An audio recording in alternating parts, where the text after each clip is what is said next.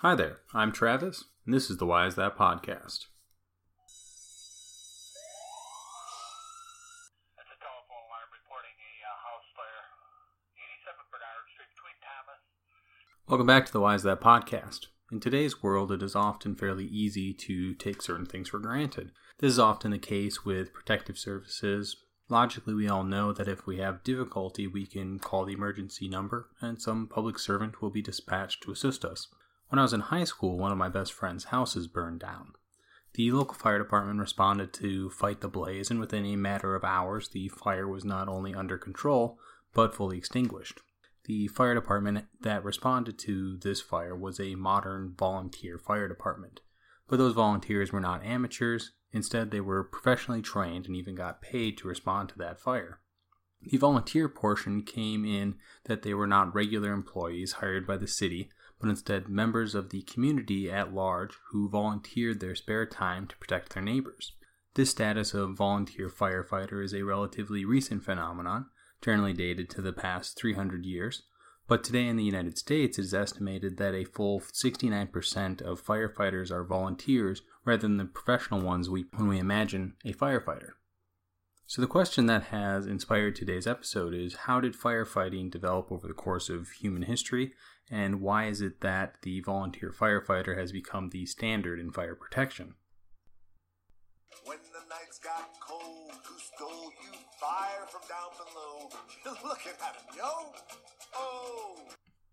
This is one of my favorite lines from the movie Moana. It is sung by the demigod Maui, who was voiced by Dwayne The Rock Johnson in the song You're Welcome, written by the great Lin Manuel Miranda. The line hints at one of Maui's greatest mythological accomplishments. I'm going to share a quote from an encyclopedia of New Zealand with the heading of Stealing Fire. It provides a summary of the Maori myth that saw Maui steal the secrets of fire so that mankind could harness it. Here's the story. To steal fire from his ancestress, Mahuka, Maui slipped out into the night and extinguished all the cooking fires. In the morning, he demanded cooked food, but when his mother ordered the slaves to go to Mahuka to beg her to give fire to the world again, they were too frightened to go. Wily Maui thereupon volunteered to undertake the task and was welcomed by the ancient as her grandson. She drew out one of her fingernails and fire gushed forth. This flame she handed to her young descendant, who, however, did not go far before putting it out and returning for more. This Mahuka supplied from a second fingernail, and the performance was then repeated until all the fingernails and all but one of her toenails had been used. The old lady, finally becoming suspicious, dashed the last nail to the ground, setting fire to everything. Maui fled from the blaze, taking refuge as a hawk, but even so, he might have perished had he not invoked the aid of his ancestors, including the thunder god, who supplied so much water that Mahuka herself almost perished in her turn. Before all was lost, Mahuka did succeed in saving a few sparks, which he threw into such trees as the kaikomako, whose wood is still used for firing. Fire has allowed us to warm our homes so that we are able to survive the harsh winter. It has allowed us to cook our meat, which proved to be essential to early human brain development. It allowed us to craft more sophisticated tools and weapons, which allowed our capacity to grow and defend to expand. And so much more that I could do an entire podcast series about how fire made humans into what we are today. With all of those benefits, fire is still one of the most dangerous elements in the world and is able to take away everything and more that it gave to us. This dichotomy between outstanding benefits and fearsome drawbacks inspired each of our early ancestors to create their own mythological stories for how humans wrested control of fire away from the gods or from a single god. Maui's story is just one of many. The Zoroastrians held fire to be their most important religious symbol, and outside observers even appeared to worship fire. In Hinduism, the Vedas describes the five elements of the universe as earth, water, wind, void, or space, and of course, fire.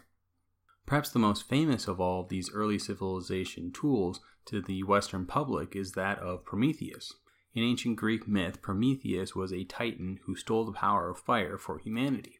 This act enabled both progress and civilization in human culture for the first time.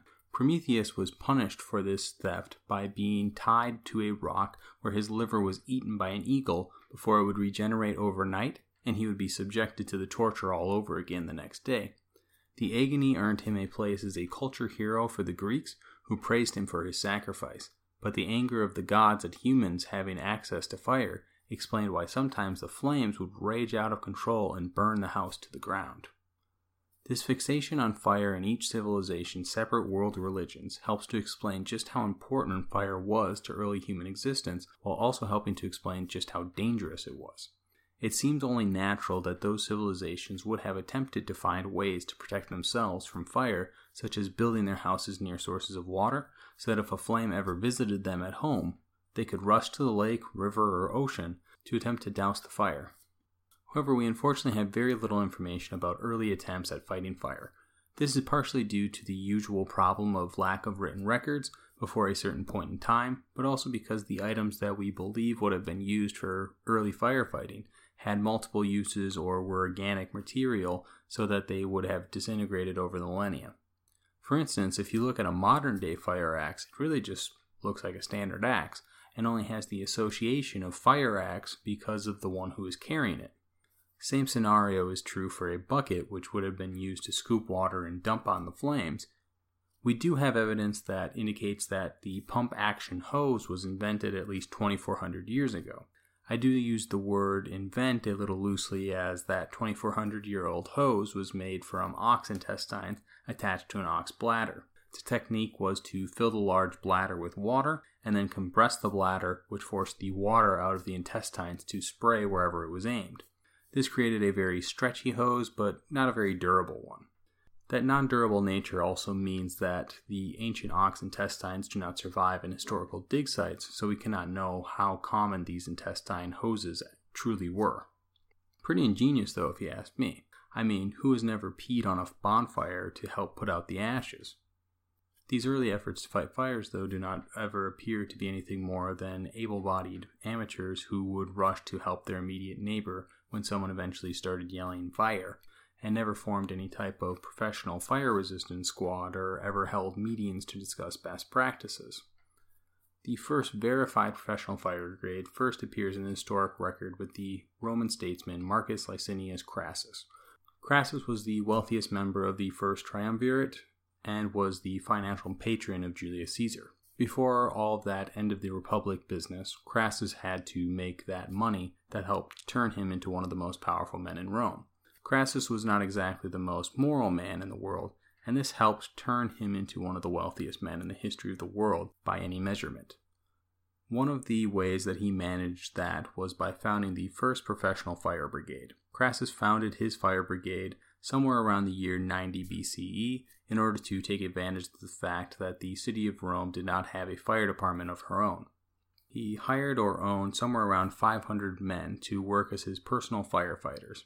It was not a sense of civic pride that drove Crassus to found this revolutionary task force, and it was instead a way to make huge amounts of money or acquire large tracts of land. The firefighters would rush to any fire in the city of Rome once the alarms were raised and stop outside waiting for the order from Crassus to put out the fire. Crassus would arrive and sally up to the owner of the burning building and say, Hey, looks like your house is on fire. How much will you pay me to put it out? If an agreed upon price could not be reached, Crassus and his men would just watch the building burn to the ground, at which point he would turn back to the owner of the burned out lot and say, Hey, I'll give you five bucks for your land. Obviously, it was not actually $5, but it was a very low offer that was far below market value. Many paid for the services of Crassus or took him up on the offer to buy the property after the fact. After all, some money or some of your possessions not being destroyed is well worth a significant amount of money, even if it is not the most ethical money making scheme on the part of Crassus. Over 100 years after Crassus, in the year 60 CE, the Emperor Nero finally decided to act on the basic idea of Crassus to create a publicly funded group called the Vigiles Urbani, or Watchmen of the City. These watchmen served as both the firefighters and police force of ancient Rome.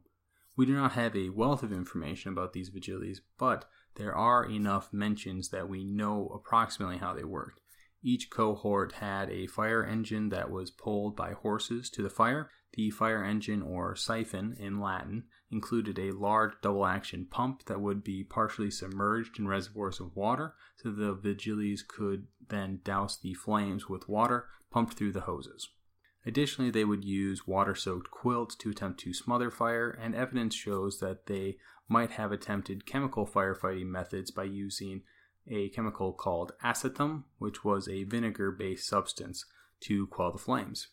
For some buildings, it would be impossible to put out in time, so they would instead focus on containing the fire by using hooks and levers to tear down buildings. The practice would continue to the 20th century and was the method used by the hook and ladder fire companies.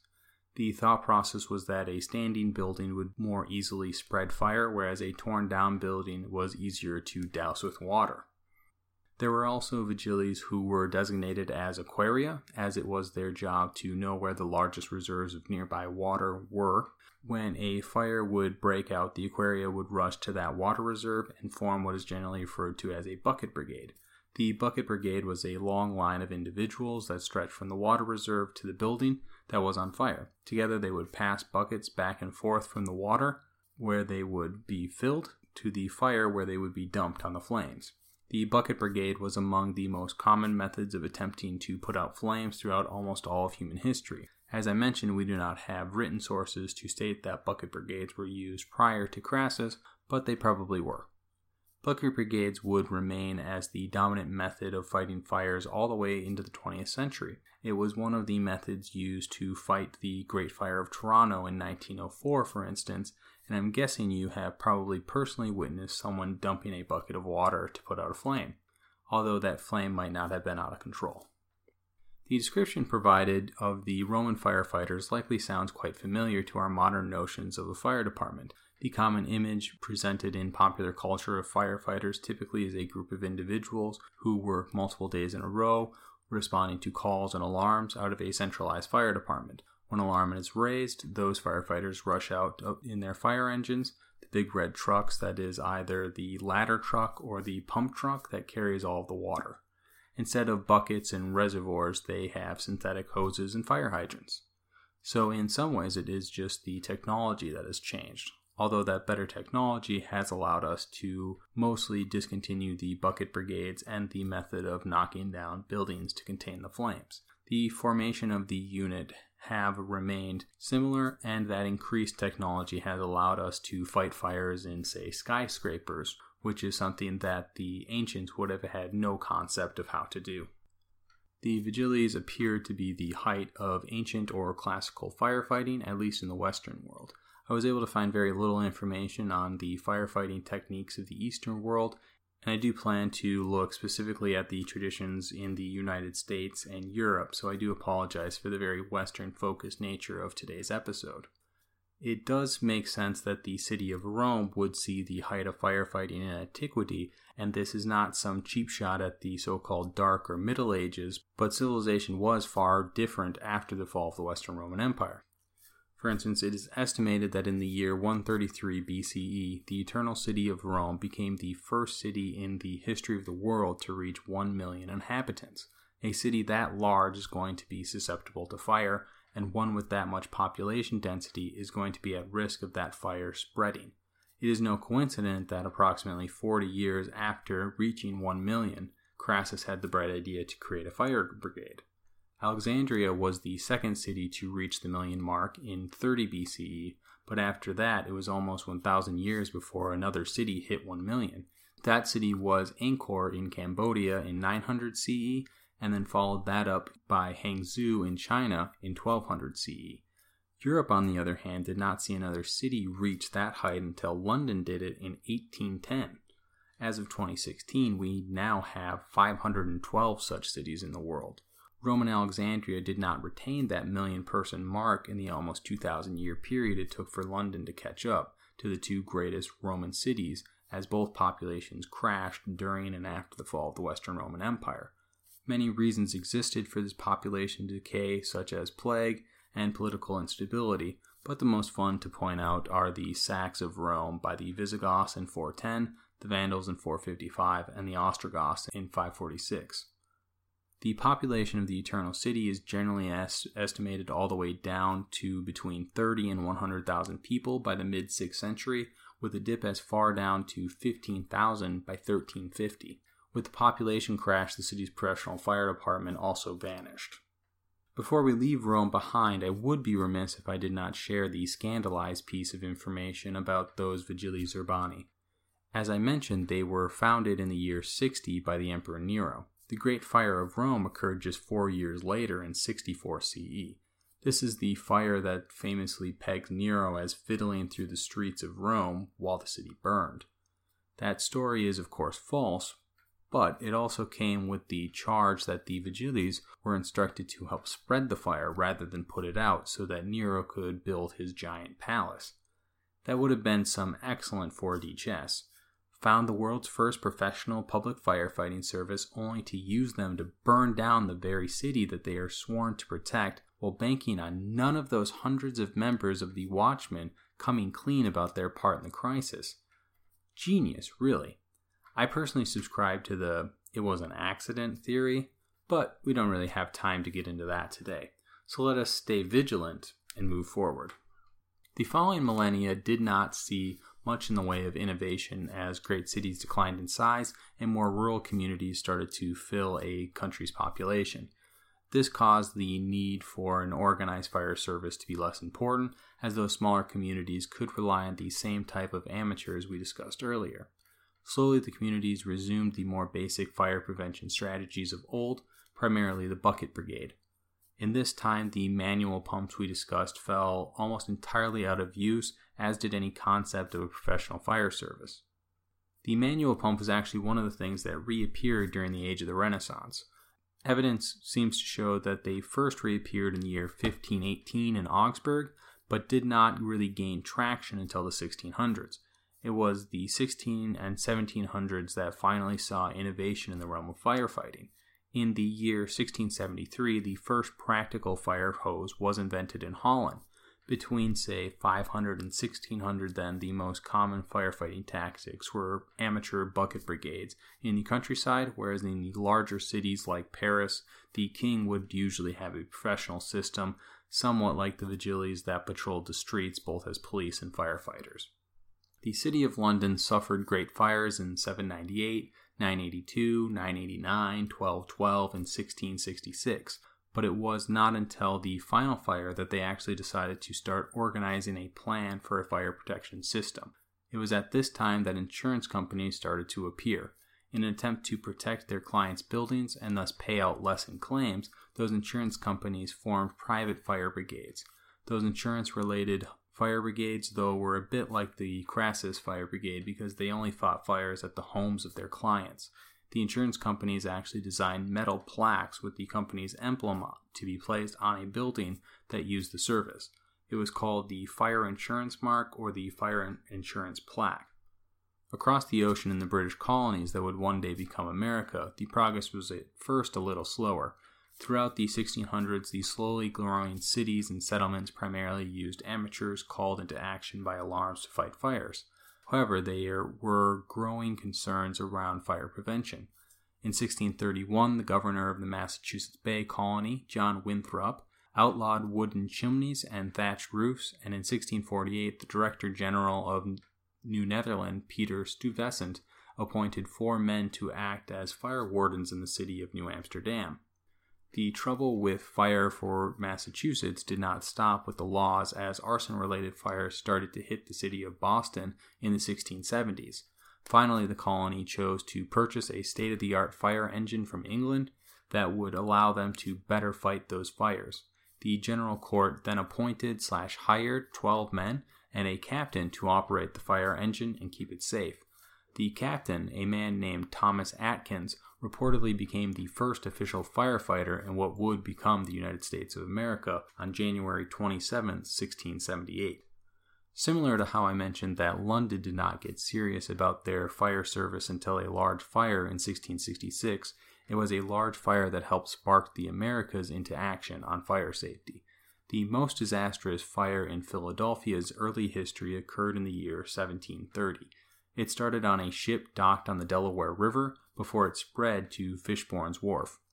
All of the stores and warehouses on the wharf burned, and the fire spread so far that it crossed the street where it destroyed three more homes. The estimated damage was several thousand pounds and left the area somewhat devastated. There was a healthy dose of public outrage at the fact that so little was done to stop this damage. The damage was partially seen as unnecessary by the likes of Benjamin Franklin, as he reported in an article published in the Pennsylvania Gazette newspaper that there was no wind on the evening of the fire, which meant there was no environmental factor that led the fire to spreading so far to cause such damage. In this article, he shared his belief that a few good fire engines and some equipment would have been enough to contain the fire before it spread out of control. The Pennsylvania Gazette was one of Philadelphia's most popular newspapers at the time, and after it was purchased by Benjamin Franklin and his business partner Hugh Meredith on October 2, 1729, it quickly became one of the most popular and most successful newspapers in all of the colonies. If you are unaware of Benjamin Franklin, he was one of America's founding fathers. In Mike Duncan's Revolution series on the American Revolutions, he actually described Franklin as America's founding grandfather, as he was a generation older than most of the other main actors in the Revolution. In some ways, he was the first real American celebrity, as his reputation not only reached all the colonies, but back to Europe as well. His fame and influence are sometimes cited as a reason that France would eventually become involved in the Revolution, which of course was a deciding factor in the United States winning independence. In addition to his writing in the Gazette, Franklin was known as a genius inventor and innovator. He will actually be our main character for the remainder of our episode. Also, just a hint if you are ever playing a trivia game and you are stumped on a question about an American inventor, just guess Benjamin Franklin. Seriously, the size of the list of the things that he invented is absolutely astounding. Franklin was born in 1706, and by the 1730s he had become a master of influence the public at large with his writing.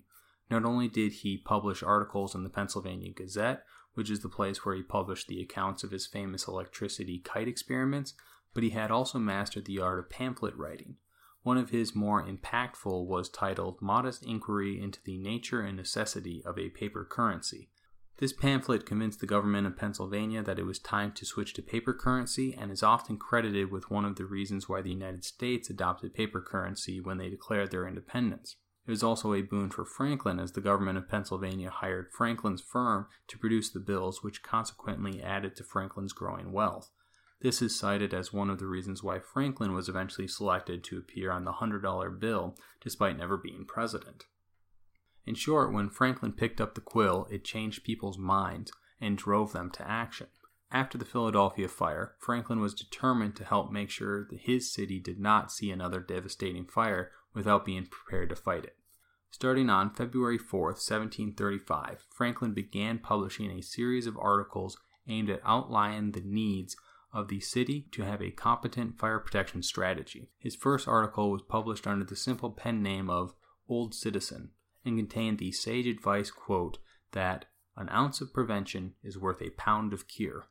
Franklin felt the main thing that Philadelphia needed was better awareness of fire prevention methods, but also outlined how fire departments could help in both cure and prevention. The articles were a success in that they rallied supporters to his cause. Franklin's campaign for better fire safety also became a popular subject in his Junto Club, which was a club Franklin had founded in 1727 that included some of the intellectual elite of the era. This effort culminated with the decision to found Philadelphia's first fire brigade, known as the Union Fire Company. The company officially compiled and accepted the Articles of the Union Fire Company on December 7, 1736. The articles explicitly state that the company would have no more than 25 members at any time and required each member to supply two leathern buckets and four bags each. This requirement shows that this volunteer brigade used the methods of the bucket brigade we previously discussed. The huge innovation that Franklin's Union Fire brought was not that they were a fire brigade as the fire brigade used the same tactics that have been used forever, and its articles were very similar to the ones of the Boston fire departments we already discussed. Instead, the innovation was in the volunteer portion. The Boston firefighters were appointed and professional for the Massachusetts Bay Colony, and the same was true for the firefighters under Crassus and the Vigiles of the Roman Empire. The same was true for Paris, as the firefighters were appointed by the king, and this pattern remained the same in much of Europe. The volunteer aspect did not mean that Franklin's brigade were amateurs or did not have good equipment. The company met monthly to go over techniques and discuss best practices or to update the company on any outstanding business. The restriction on the number of people also made it so the company was small enough to hold each other accountable and small enough not to be overwhelmed by the number of fires. You see, this company, instead of protecting the whole community, only swore to protect each other and each other's properties. This inspired other men to create their own fire brigades so that their homes were safe as well. Soon, Philadelphia had many brigades throughout the city, each helping to protect their own. A partnership between Franklin's Union Fire and the Hand in Hand Fire Company also saw a fire engine purchase from England in 1743, which contributed to increasing the effectiveness of both companies. This experience also inspired Franklin to create the first property insurance company in the Americas. This company was called the Philadelphia Contributionship for the insuring of houses from loss by fire. This insurance followed the same tact as the other insurance companies in Europe we discussed in that they created metal plaques to signify which houses had insurance policies so that the insurance employees could help to put out the fire to increase the damage to insured homes.